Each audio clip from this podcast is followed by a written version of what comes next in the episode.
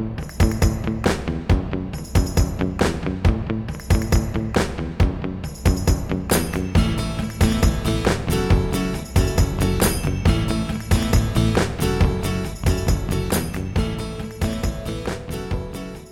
brought me curds back. That was nice. Cheese curds. Yeah. Yes. So, this is the thing though with the cheese curds is I always want them in theory. Like you always do your like Wisconsin cheese tweets, and I get very excited Yeah. about them as they happen. Yeah. But I mean, you know what I'm gonna say? Those ones are not as good as the fried ones. Well, of know? course they're not. But like, what kind of a statement like is that? it's just like a block of cheese. You know, and I don't even know what's curded about it. It's well, just like it a comes in curds. Like that's how it's made. Like the the cheese curds that you eat raw that I brought back from you from the gas station. Mm-hmm. which, to be clear, I ate all of immediately. Yes. So this isn't actually. yes, like why is it surprising to you that the plain cheese, the fresh unaged cheese that is Uh-huh. Right. in curd form and has not been yet pressed into a block? Uh-huh. Why is that strange to you that you think that it is better fried? Like, of course it's better fried. Everything is better fried, That even true. Oreos. When's the fair again? Is it almost fair time? no. Damn. We can go to oh, do you know what we could do? We could go to like county fairs. It's cheaper Mm-hmm. Just do a than the fair state tour. fair. The, okay, the Minnesota State Fair should have us, right? Yeah. Shouldn't the Minnesota State Fair have us as like a an event? Yes. We should be there. We should podcast from the fair. This We year. should. I, I should think- get like a I think Oreo kind of a- dipped in butter or something, and just like sit there and fire off deep takes. fried butter. you, just, you can tip the butter in the in the butter. You're saying Yes. No, what they do is they take a stick of butter, like an honest to God stick Uh. mm-hmm. Right. of butter, and they dip it in sort of like a like a funnel cakey sort of pancake batter, And then they deep fry it, Uh-huh. and and and then you eat it.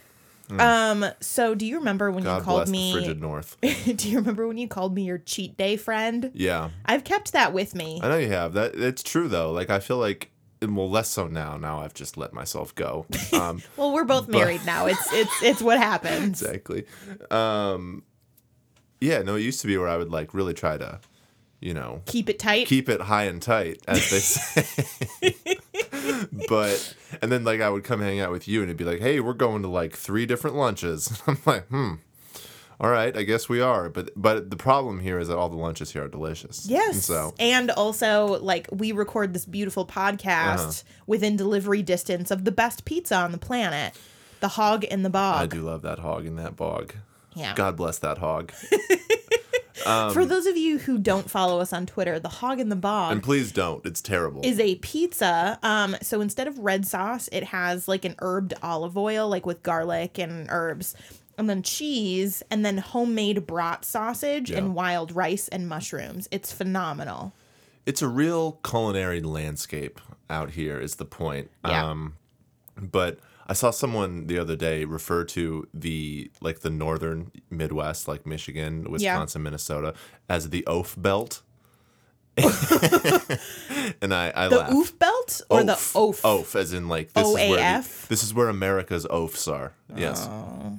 Which frankly Fair. Yeah, no, I I felt I felt seen.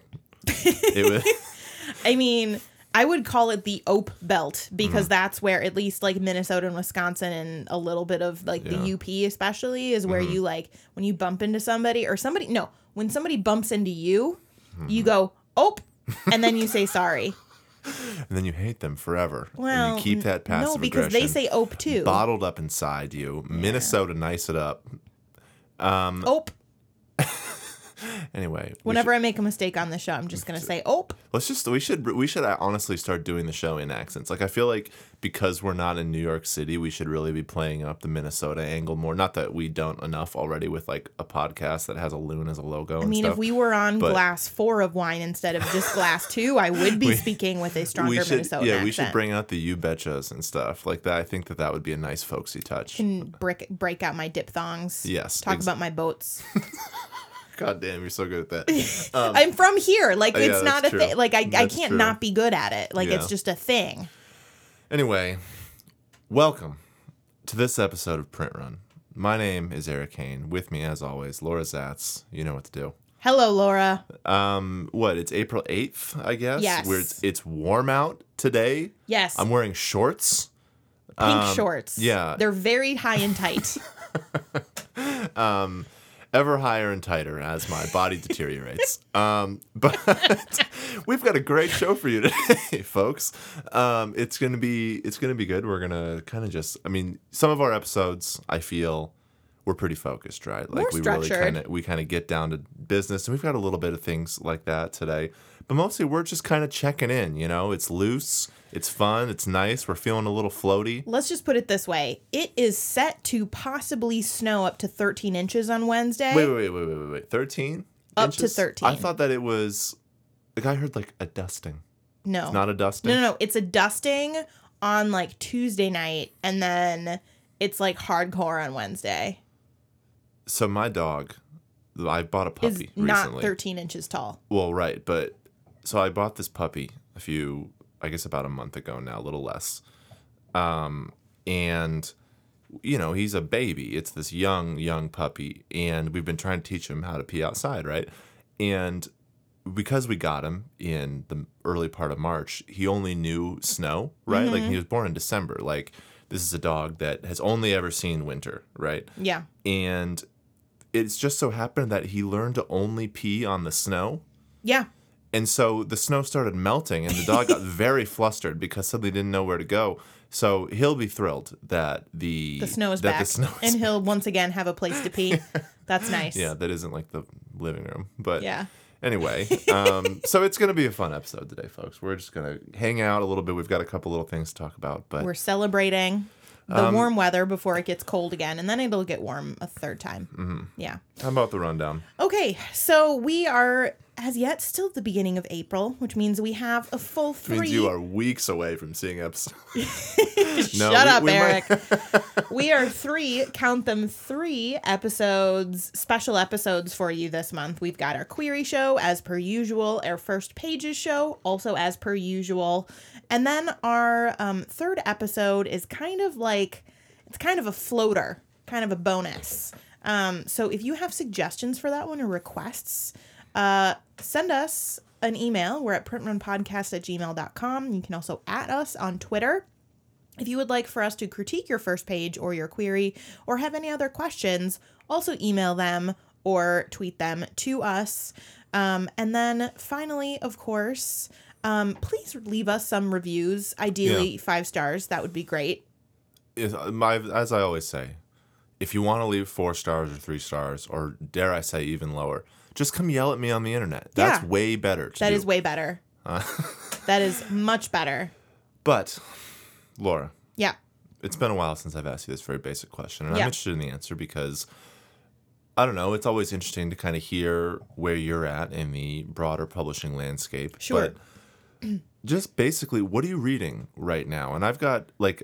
For the first time in my life, I'm reading like several books at once, and I think that's kind of a strange experience. But like, Aw. what what are you reading right now? Well, Eric, let me tell you. Please. Um remember like months and months and months ago when I talked about how excited I was about Michelle Obama's memoir Wasn't becoming? it in our Wasn't it in our New Year's episode? it wasn't our New Year's Yeah. episode. You were talking about being Um, on that list. Yeah, so they're the library that I get my audiobooks from because I like listening to memoirs uh, in audiobook because the authors read them and then you get to like, you know, you get some extras, right?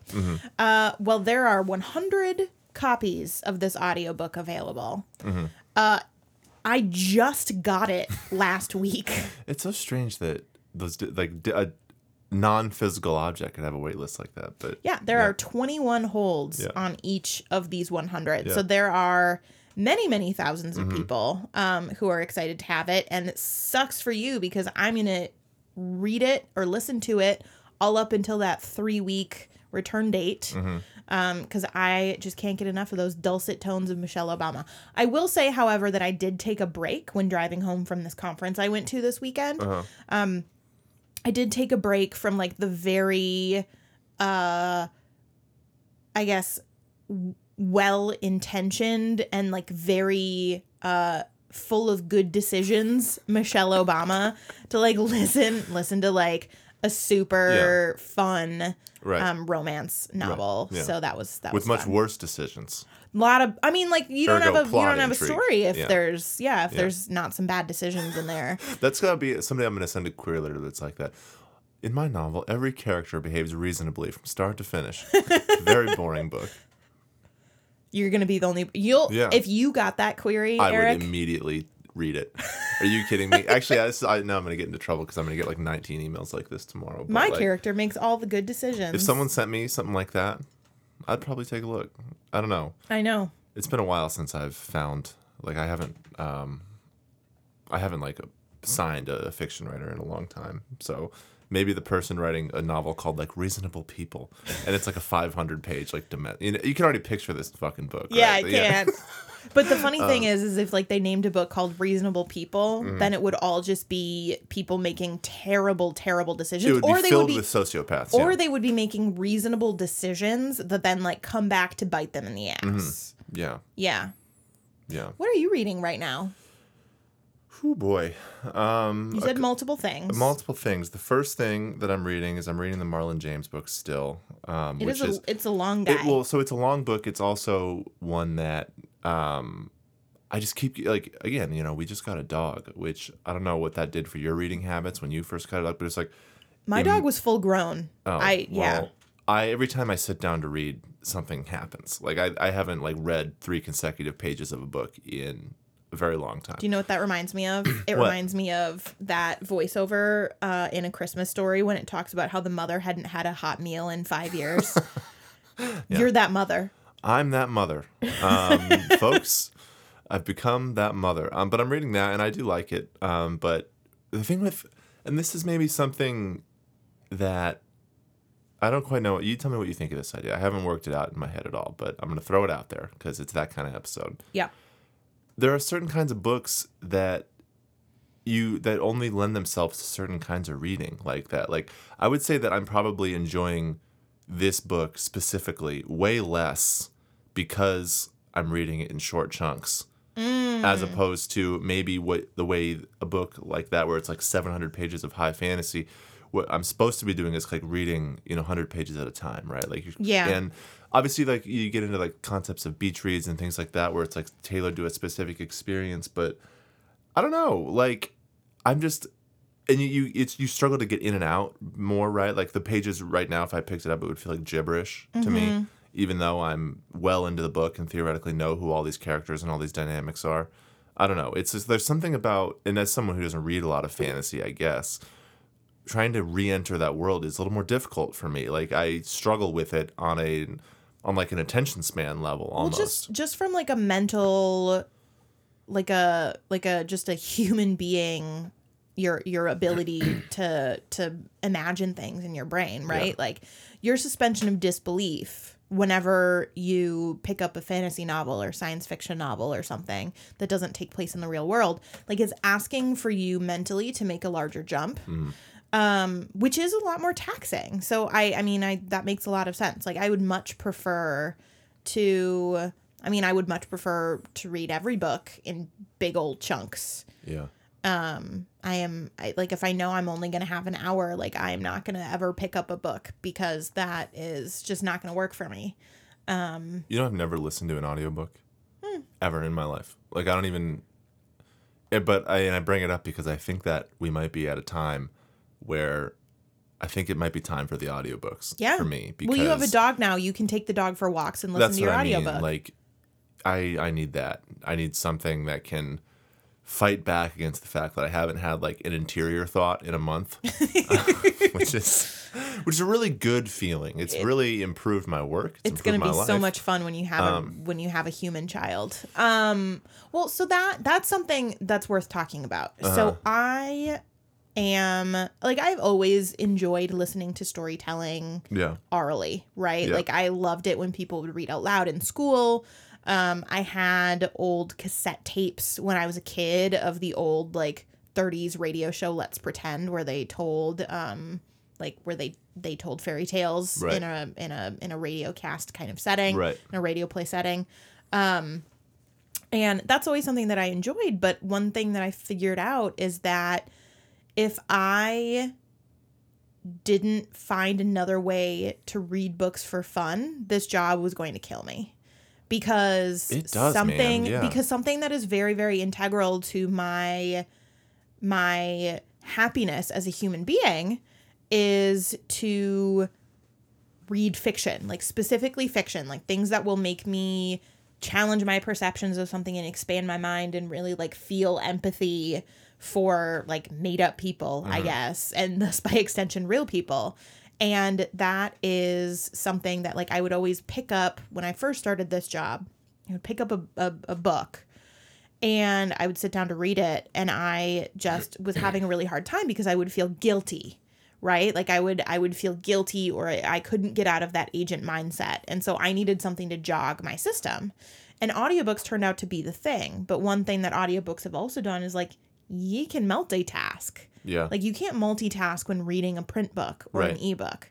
But what I can do is I can take my dog on a five mile walk and Mm-hmm. get a chunk of reading done and feel really good mentally and physically. oh wow. And physically. Wait. And physically. Print Run is a lifestyle podcast. It is. Um, we're going to be doing baking tips next week. We'll be doing actually that we could do baking tips. You're quite the baker. I yeah. Yeah, I really am. I'm also reading this tennis book, and I haven't read.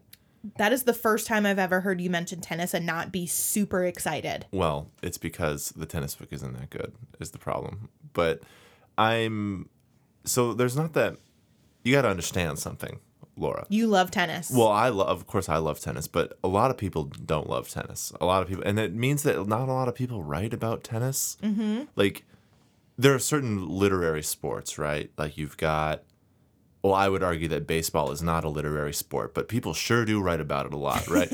like, you've got, like, there are certain games and sports that happen that people feel predisposed to, like, write breathy things about, right? And- right. Nobody writes breathy things about like football. Right. And like, but tennis is, I think, one of the sports that could have that, but it's sort of a smaller audience. And so not as many magazines hire, you know, like it's a smaller world of people writing that way about tennis. Um, a world I really like, but it doesn't happen so much. But so I was thrilled last, or this last year when FSG, who is really, I think, still the literary publisher in America, um, they announced they were doing a tennis book.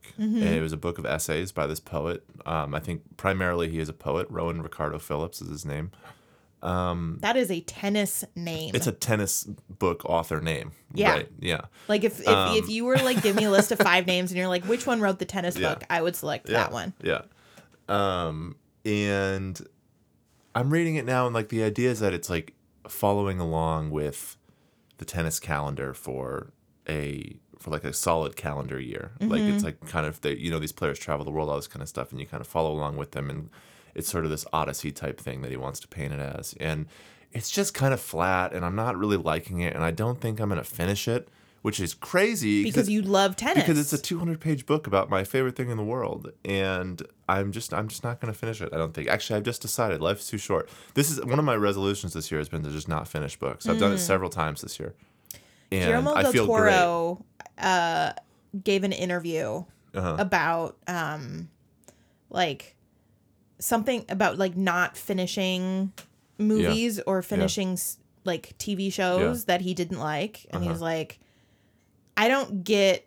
Basically, he was like, "I don't get a cookie for finishing this. Right. Like, it, it if it doesn't make me happy while I'm doing it, Yeah. I'm not going to do it." And uh, which I find to be very freeing. or if it's not so the it doesn't i imagine he probably that wasn't like a direct quote right like i imagine. I mean, he no, he didn't say like Right. they're not going to give me a cookie. Like No, that's no, no, not no. how he talks. No, No, but the, the bit I want to zero in on there is the if it doesn't make me happy.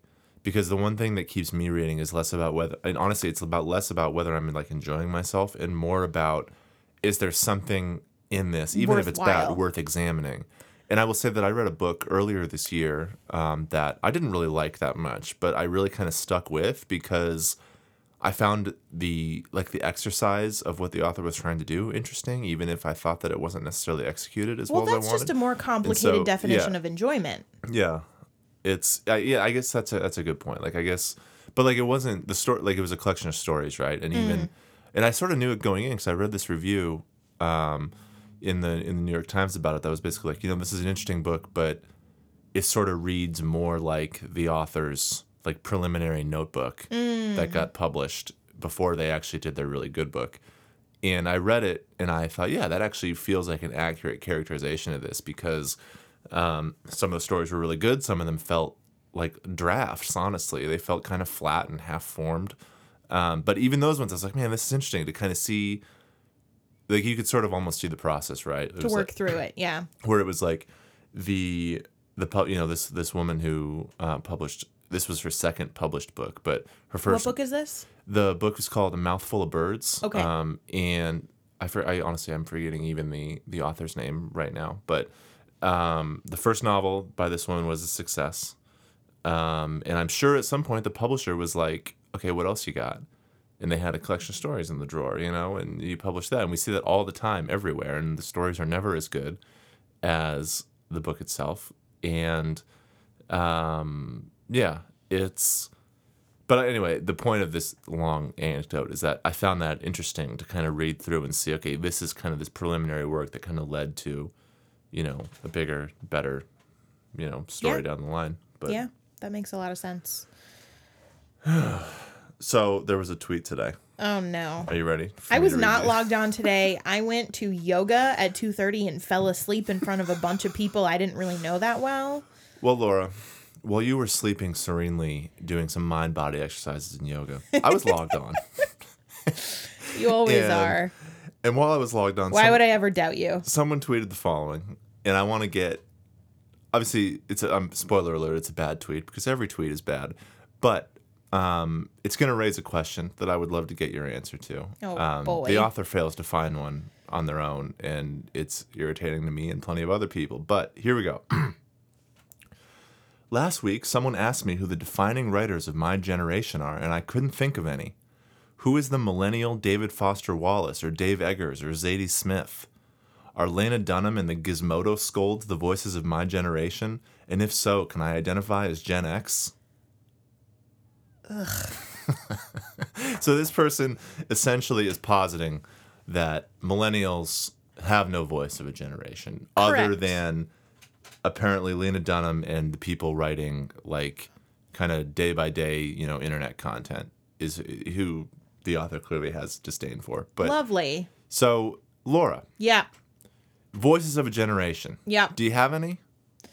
Um, well, yes, but before I say th- Mm-hmm. who I think that they are, um, I will say first of all that like that is it it's a it's a it's an unfair question, right? Of because course it is, yeah. I mean it's unfair because the oldest millennial, Uh-huh. Eric, the oldest millennial is not even 40 yet. Yeah.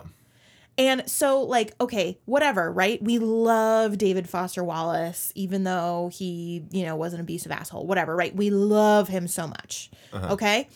He didn't write Infinite Jest until he was 34.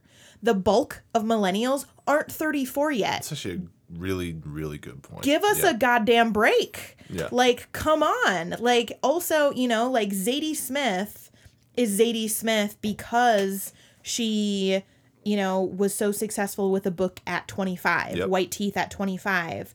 But like, she's only stayed Zadie Smith because older work. she's because she's like kept working, Yeah. right? And now we're 20 years later mm-hmm.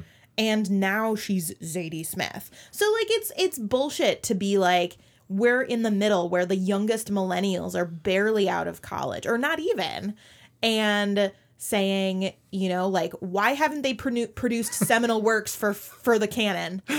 Oh, like man. we're busy paying off student debt. Like give Yeah. us time, Jesus. That actually, so right, right there, that, that was that's that's a true line, but it feels almost like a throwaway line because you hear it so much. But there is something really interesting in that implication, which is that artistic production is absolutely on a generational scale being tamped down by things Yes. like debt, and we have yet to grapple with with that in any real way. And it's going to be absolutely harrowing when we finally get a full look at it later on. And Yeah. that's just something to keep in your depressive back pocket, everyone. But that is absolutely coming as a reckoning, and we're not there yet. But so I guess the question is like, knowing we don't really have a full answer to this yet, and knowing that, um, you know, a lot of the people we would even throw up are um, working now, you know, it's, Yeah. and the people probably we don't even know who they are yet. You know, there are lots of people who are working away on a novel who we don't know about yet, you know, who are doing things that we're yet to be introduced to who fit this bill.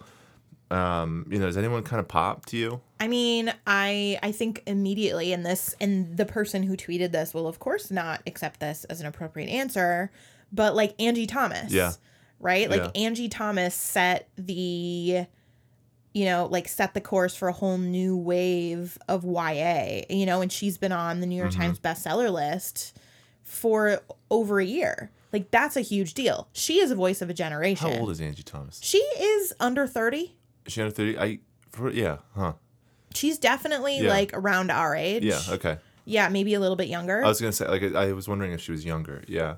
no, not um, that much. No, okay. I I mean she's definitely in her in her mid late 20s, I think. There is something interesting there about how voice of a generation automatically means literary fiction. Right. Right. Like there's no, um, even like you could, you know, I think it, you know, there's YA stuff, but even like you would never name a genre, like a just pure genre fiction author as a voice of a generation, even if they, um, even if they end up being so. And that's, and not that I know anything about film. Tru- truthfully, I know nothing about film, but it's interesting that like in film right now, like someone like Jordan Peele, who works in specifically in a genre, right? Like this is a horror producer. This is someone who is writing not just you know breathy Oscar bait. He's writing in a specific genre with conventions. That person is sort of emerging as not just the voice of a genre, but the voice of a generation. I wonder if there's something like that that could happen in books too. You know? Mm-hmm. Yeah, I mean, I I definitely think so, but then I think we can also look and like wasn't there somebody up for the man booker? Was it Ottessa Moshfegh who um wrote her novel on her phone? Oh, Like who was that? I I don't on- yeah. So yes, that someone someone was doing that. Yeah, like somebody wrote a Man Booker Award nominee novel on their cell phone, like Mm-hmm. on their smartphone. Like that to me screams like millennial voices. And yeah, and like Yeah. I don't know, like Karen Russell's a millennial. She's on the tip top end of it Yeah. but like ev- everybody that Someone you like know that. this this this tweeter is calling out like it's The most of the most of the people yeah the tweetsmen most of the people in in this particular generation aren't you know like they haven't had very much time as an adult yet to create art Yeah. No, that's true, especially as like again, like the generational realities, like you start doing things like that later now. You know, Yeah. like you're having kids later, you're having a life later, you're getting out of debt and, and you know uh, you know, being able to buy homes and stuff later. Like it's a it's a whole other thing. I'm trying to think like who I would even throw out there right now. I was giving it a minute of thought today and I guess the first person I thought of was is not a fiction writer. Um, I thought of Jia Tolentino um, at the New Yorker. Um, oh yeah Jia's amazing not just because so like there's a there is a distinction here between um like my favorite authors versus who I think would actually fit the bill as like a Right.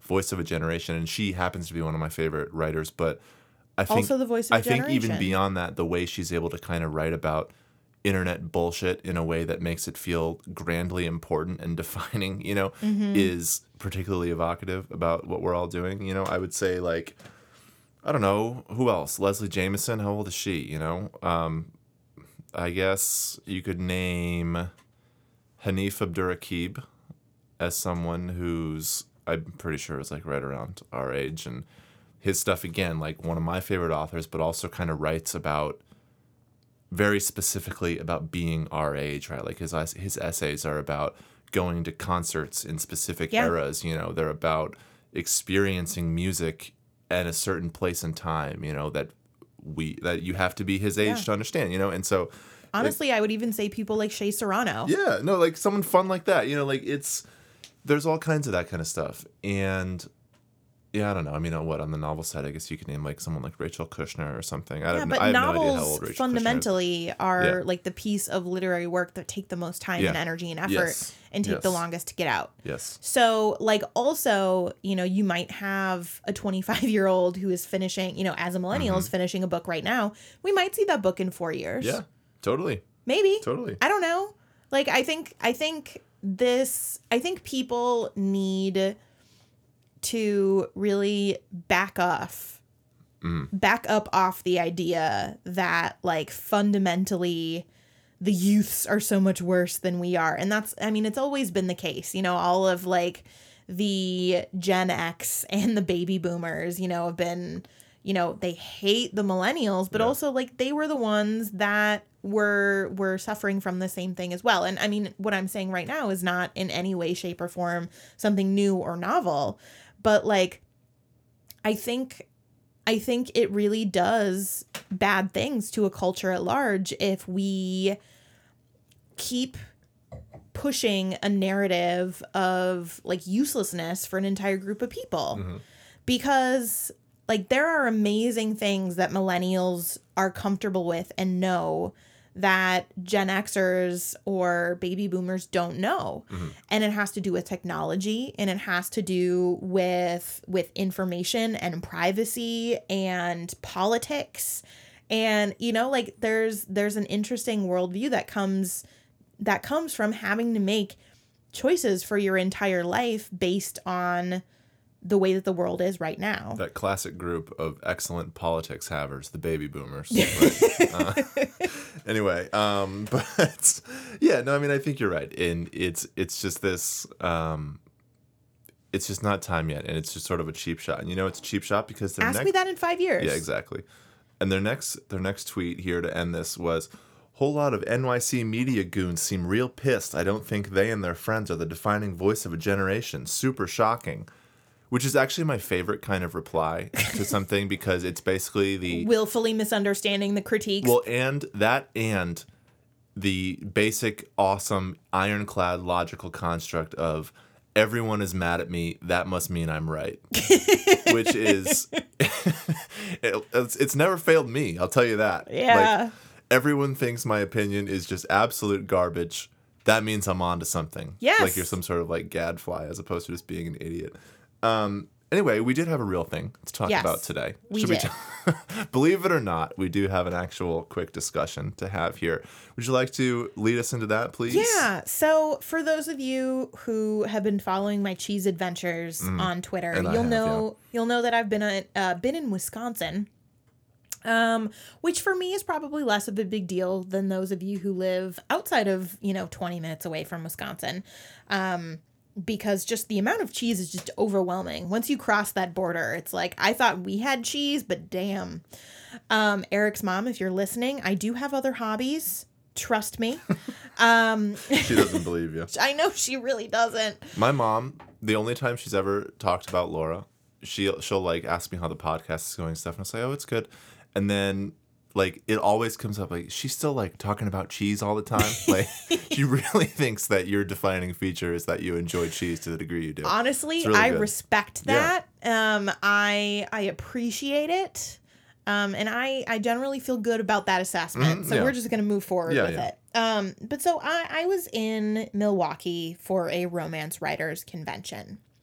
Um, this I mean it was a it was a really beautiful beautiful little con. Um, it was the RWA Wisconsin chapter's annual conference. Um, I love small cons because Yeah. it really like takes the pressure off of the writers in Mm-hmm. terms of like hobnobbing with like the agents and editors. We all of a sudden get less scarier when there's fewer of you yeah, and you can see us as like real people. And then I feel like that is a is a big help for the for the writers that are attending. But so anyway, I spent the entire weekend talking about romance. And one thing I kept an eye on for various reasons that I will get into is how much over the weekend that I talked about sex. And I didn't talk about sex once. Even though I was at a genre specific romance, well, technically it wasn't sold as genre specific, but it was put on by RWA. So, Yeah. like, genre Sure. specific sure. um romance convention and i i was paying attention to this because just a few days earlier um stephen colbert um on his late night show i can't remember what it is it the late sh- the Who cares what it's called? it, one of one of the one of the one of the late night All of them should be driven off the air, if Right. you ask me. Yeah. But- So Stephen. Colbert um, had um, Stacey Abrams, Mm-hmm. who uh, who has written romance under the name Selena Montgomery. um, had Stacey Abrams on his show and pulled out one of her romance novels. I actually didn't know that about Stacey Abrams. That's Yeah. interesting. Huh. Yeah. Um and they're they're good books. Yeah, sure. um and took out her book and even though she said no, kind of like forcibly read a sex scene out loud to the audience while she was sitting there. Mhm. Um even though she said, you know, like no these these these books, these stories, these scenes are meant for you to use in your own home. Um and basically in a way that was like very uncomfortable and very not cool, right? Sure. Rewind a few days earlier, and Garth Greenwell, who is a literary novelist, Very good one. yeah, very good, um, tweeted something about how he dearly hopes that he is nominated for and then wins the Bad Sex in Literature Award, which we talk about on you know this podcast quite often whenever it shows up every year, Mhm. um, because he wants to basically like tear it down, right? He didn't like the award. Yeah. He did not like the award. And then a bunch of other people popped up and said, Yes, I also feel really bad about this award. It feels really like sex shamey mm-hmm. and like we're making fun of writers for their bad writing, which is just in bad faith. Right. Um, and so like as a as a uh, expert on the bad sex in literature award as as a journalist who has covered it the past two years in a As row a journalist. Are we journalists now? i don't we're- know we have a podcast You're right. We're experts on. As soon as you have a podcast, you can say whatever shit you want. So, hell yes um Print So- Run is not a journalistic podcast and should not be sued as such. Please continue. So essentially, I was I was kind of thinking about all three of these these events together, um, specifically when it comes to sex and sex writing. Um, for Stacey Abrams, she was brought onto a public, you know, a national scale, and basically like humiliated against her will, um, and made uncomfortable. hmm Not that she is um is ashamed of what she wrote, but just like it not intended for for consumption on Stephen Colbert's show. Um and then we have this literary award which you know, we've covered. It's always always always litfic. And primarily the people that are up for this award um are men. And it's very well established, man. it's very very well like a- established men yeah. there's even kind of like this shorthand erik that really good authors are the ones that are up for and win this award it's no like rando right Wasn't, it's always Haruki like a Murakami was on this. yeah list, you and know, like- jonathan yeah. franzen Yeah. and you know all of these people with respectable careers. people with big and respectable careers um and so my my thoughts is just you know there's there's a reason why in the bad sex award we don't see el james. You know there's a reason why we don't see any romance authors there's a reason why romance authors are not even ever mentioned for this award. And i think the idea is and you know like this this award has even become sort of a a, a marker of honor. A lot of people go and they understand that it's you know making fun of them in good faith. And the the quality of their writing is never questioned right? It's mm-hmm. never you're a bad writer because you're up for this award. It's you're bad at writing sex which somehow has equated in the you know in the literary parlance to mean you are a good writer and so you are bad at writing sex It's almost like a compliment in and of itself to be Yes. included on the list. yes Yeah. it is Yeah. and because you're on the same list with these huge huge well-respected award award winners and so I, I've just been kind of like kicking around in my mind where I think I think that the criticism that this particular award is sex negative and is bad for people and is bad for writing. I think that that is I think that that's misleading um because I think what this award does is it really if people are there to open their eyes and to see it. I think what this award does is point you towards the fact that it is acceptable to be bad at writing something if you are a good writer, right? Mhm. Like it is acceptable, it is expected. If you are a well respected literary novelist, that you cannot write a sex scene to save your life. Because if you write a sex scene well, then your book isn't that good. And your book probably isn't getting called literary. Yeah. Like if you write a sex scene well, you're probably a woman. Yeah. You're probably writing for other women. And it's worth Which mentioning gets you that categorized out of a category that would place you Yeah. on the in contention for this sort of list. Yes, it's worth mentioning that Yeah. romance publishing is, you know, outsells every other genre of publishing by millions and millions and millions of Yeah. dollars. Like it is romance authors, it is off the backs of the romance foundation of writers. Yeah. that allow for us to pay Jonathan Franzen millions of dollars. Yeah. Right? Yeah. Like that is that's the foundation.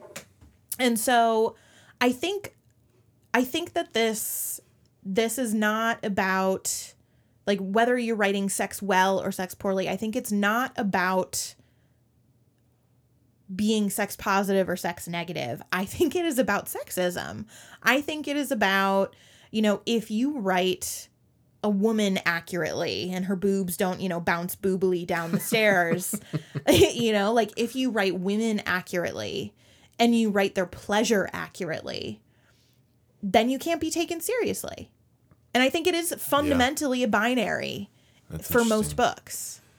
So I think one, I I think I agree with all of that. I think that's a really good point. And I'm just like trying to remember like the brunt of the critique, you know, that we you know that we saw of the award, you know, a few days ago from, you know, people like Garth Greenwell and other novelists who kind of chimed in like it was that it it felt to them it felt sex panicky, right? Yeah. Like and and you can see how you know maybe that would be a concern, right? Like you you know America is a particularly um, you know, Puritan Purit- you know, puritanical you know place. Like we do america has a terrible relationship with sex for a number of reasons. And like to have an award that like calls out hey here's some bad sex like you could see how the critique would start. But i think what you're saying which is that the list does this kind of and you phrased it this way you know when we were talking about this earlier as sort of a sly wink to actually complimenting the people who make the list Yeah.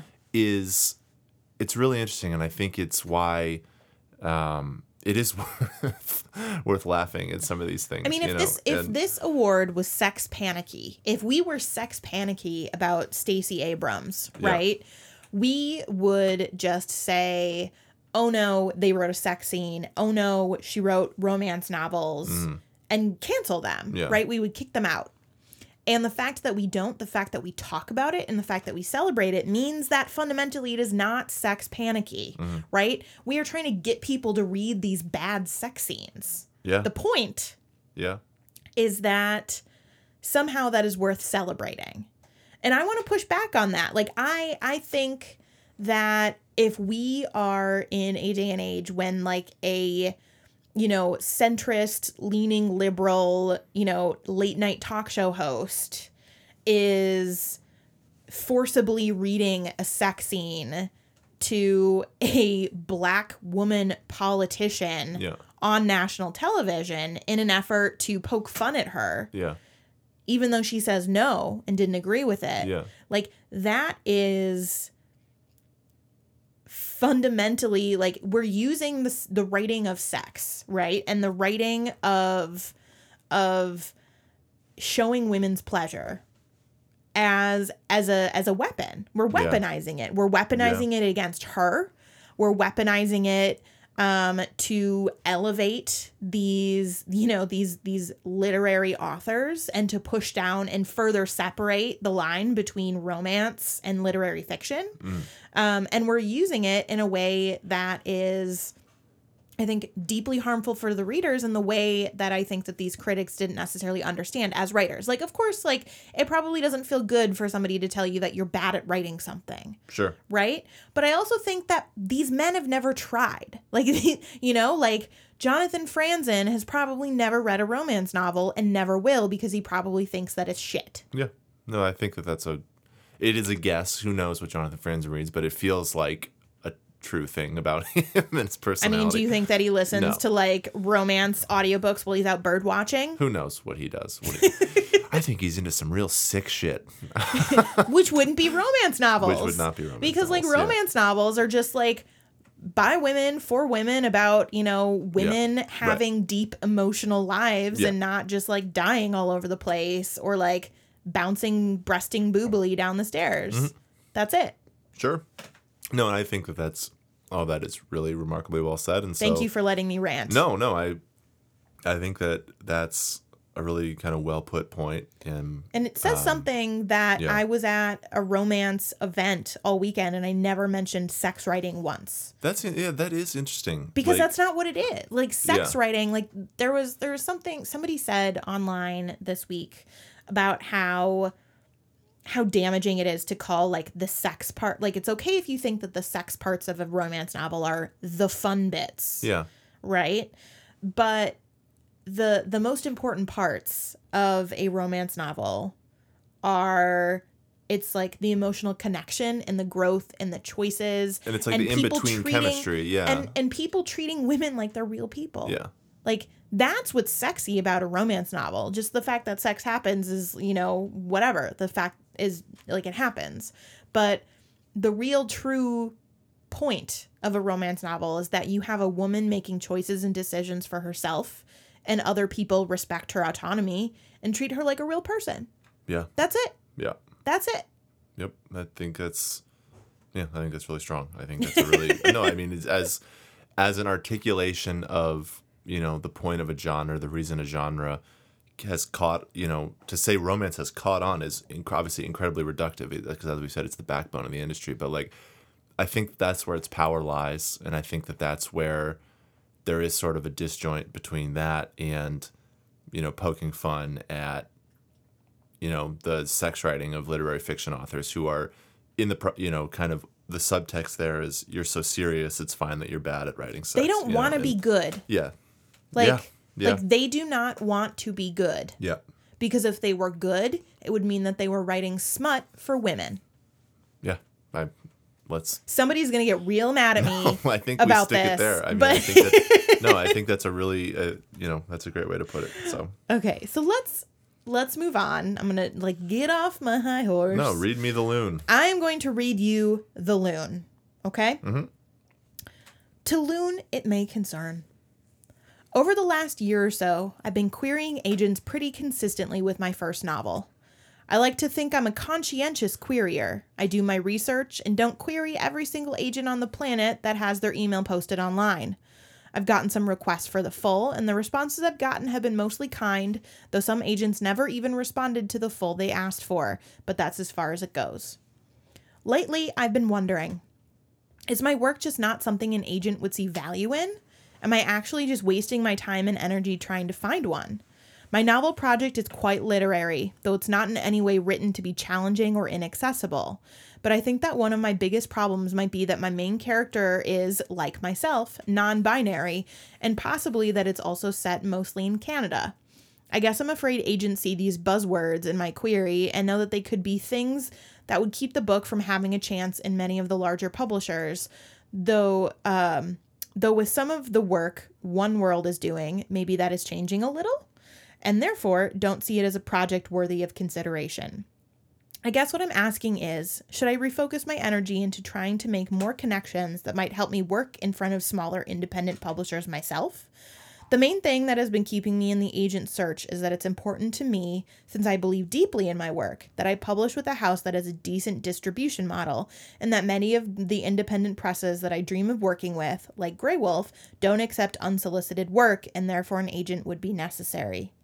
I probably already know the answer to this. I'm just dispirited to think how much about how much time and energy I have put into the agent search so far to come away with nothing especially as I've been having some good acceptances with my fiction, like getting a grant being published fairly regularly in some good magazines. Even had a long story recently taken by Plowshares, things which are rumored to make the process a little easier. Should I stop trying to find an agent and just explore other houses, even though I really want to be published by some of the bigger indie presses that don't accept unsolicited work? Sincerely, queer and defeated and far too literary. Okay. Um, so a lot to kind of get into here. I would say, um, I guess my first my first thing here is that you know you ask you present this binary of whether or not you should, um, you should approach you know you should start trying to make connections in the industry and all these other ways, or you should continue your agent search. And I think that the answer is both in a, in its own no, but like seriously, I mean, I think that there's never a downside to meeting as many people as you can to try and do, you know, if it's within your means or within your ability, you know, geographically and logistically to like get to some conferences and things like that, just to meet people, you know, and try to, because you never know who they know, you never know how it works. Publishing obviously is an industry that can rely so much on connections in that way. Like that's a useful and often very fruitful way to spend your time, no matter what your situation is, right? Um, but it sounds to me like this is and you tell me what you think of this. This sounds to me like a novelist who should keep querying agents. Yes. And so the question is where's the hangup, right? Because they it's, you know, we're sending a query out. It sounds like the query by and large is Getting requests. is getting requests. It doesn't so putting my, you know, your little like book doctor hat on, right? It doesn't seem like the problem's the query. correct. Right. And so then that actually right there gets into the thing I want to discuss with you now, which is do you think um, the two things that they sort of flag Being as queer and being, being queer Canadian. and being Canadian, being queer and being Canadian, um, well, as a Minnesotan, yeah, um, which is basically just like lame Canada. it is lame Canada, yeah, Um, just like Canada with way worse. Um, syrup. way. Uh, we have. Okay, we gotta we stay on track here syrup. though. Um, I would say way less good health care. yeah, that's true. Um, I I think I think the problem like in for if you're looking to sell in the North American market, right? Canada is part of the North American market. I don't think Canada's an issue. Canada is not an issue. So like put so that behind you. So let's talk about the real meat of the issue here, the non-binary thing. Yep. Do you think that? Do you think, Laura, that agents are struggling with this book because of something like the presence of a non-binary character or non-binary author or anything like that? no. I don't either. I think that it's. I mean, I don't quite know how to put it, but I I like to think that our it wouldn't be that big of a hangup, you know, to anyone. Like I can't imagine a scenario where someone would see that and think that isn't like that is a um that is something that is going to get in the way of the promotion of this book. That is something that is going to get in the way of I mean, it's you know, this is a person with, especially you know, if you're someone with literary sensibilities, right? Like this is someone who all I know about your work is that you you have a pretty good knowledge of the literary landscape, and your work is good enough to have appeared in Plowshares, which, by the way, is a really that's a congratulations big on deal. that. Congratulations on that. It's a really nice that's a really nice thing, and so, um, I don't know. Like I'm struggling here to find where the hangup is other than maybe you just haven't found the right agent yet or maybe there's something wrong with the manuscript itself. But i would i think that um, if you have the patience and this is i feel like the answer to so many of our questions that we get are patience. Like people people tend to go about the process and they've got even with good expectations right? Like they have a vision in their mind of how long it should take and as soon as it kind of pushes against that they start seeing problems maybe where there aren't any you know? And so yeah. I will I will just jump in and say like if this person has been querying for a year yeah. and has sent us a letter saying some of the people have requested the full and never even gotten back to me. I will be the first to lay myself at your feet and say, my friend, yeah. They might uh, still be reading. uh, definitely still reading because I am. Yeah. I mean, like I know I don't have this book right because I don't represent Litfic, but Yeah. like I have books that I am theoretically incredibly excited about Yeah. that I have not read and I've had for a year in my Mm-hmm. pocket. Just just simply because, you know, like that's that's just the, the way my slush pile works and that's just the way that my authors keep me busy and it's just kind of a thing, right? Um and so, like, I would say don't discount those people yet. But for me, like, especially literary fiction, and especially, like, because presumably this author is going to want to find an agent who will be able to treat them with respect and will be able to understand the particular challenges of being somebody who is non-binary um, in the literary world and will want to work with them to make sure that they are able to keep creating and they are protected and supported yep right and so like theoretically you are you know doing doing that research um but so much of this is is a fit thing, right? Cuz like you have a lot of the big old guard agents who who might you might not feel comfortable sending queries to or working with. And then, you know, with with any any piece of fiction, quite honestly, like it's so much of a Goldilocks situation. I know. Um, I will say that being non-binary or genderqueer or having a book that takes place in a certain place or being literary or not literary like all of this is just like well your comfort for the um, gender expression but particularly um, with everything else it's really just fit like does this person believe that they can sell this book um, has this person read the book? And I will say that my best selling book that I have ever sold Yeah. has been queer as fuck and Yeah. highly literary. Yeah, I think so.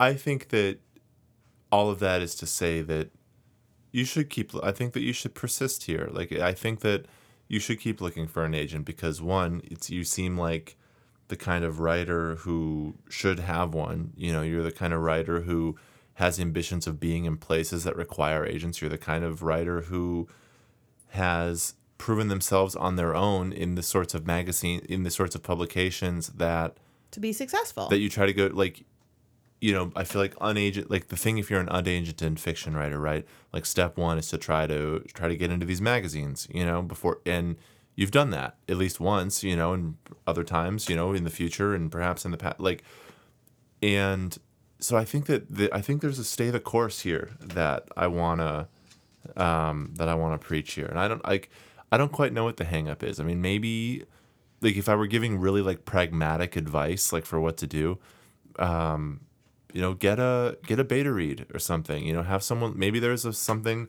in the manuscript that isn't working. that isn't quite working. Maybe you have a sagging middle. Exactly. You know, anything like that. Like, you know, sometimes, and this is a really reductive answer, sometimes the issue is the book, you know?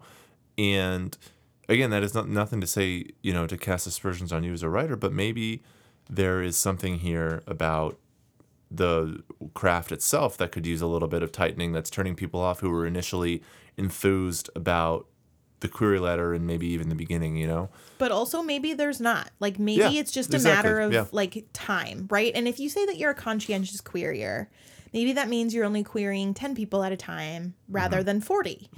And you know, like at, in some level, like if you are sure that your book is in a good place and that it's exactly how, you know, you think it it could work.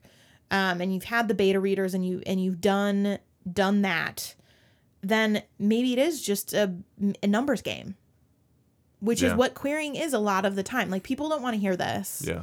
but querying is a numbers game. Yeah. Totally. That's it.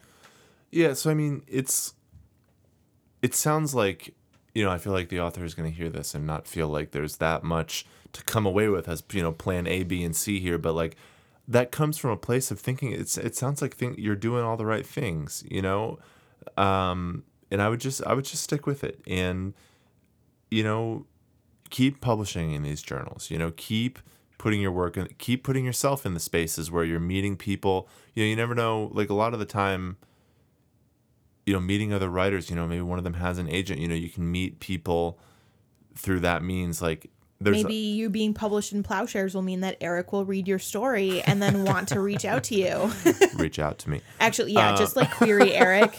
He really needs more good uh, lit fic. So, um, yeah, it's that. That's I think where I land on it. I would say, don't despair. You're you know you sign off here as you know deflated and far too literary. I would say that probably you are neither of those two things, or you shouldn't be. You know, like you're.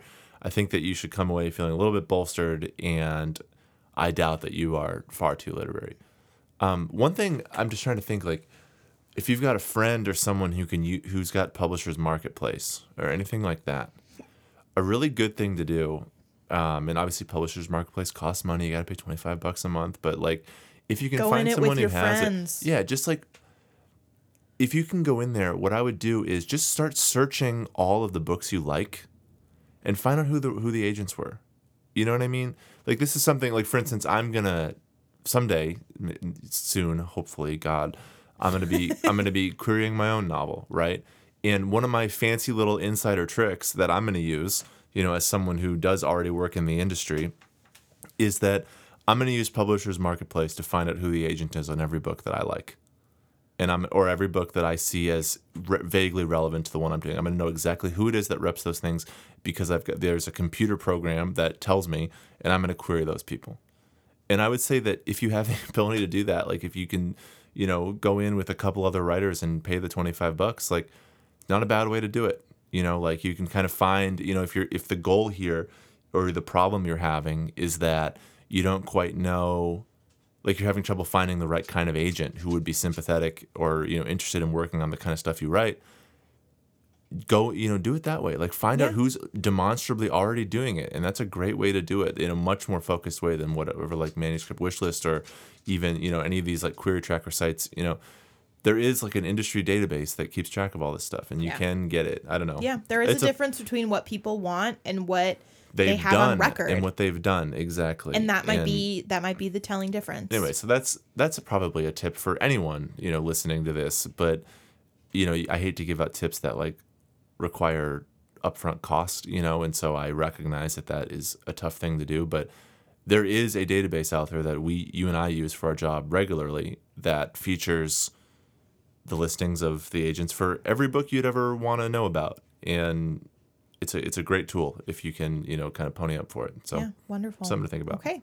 Well, good luck, my dear uh, asker of Taluna may concern questions. Um, I I hope that bolster you bolsters you somewhat. Um, thank you so much, all of you, for listening to this uh, springy episode of Print Run. Um, remember, we have special episodes coming to you later this month, and we will see you for a regular episode on Tuesday. bye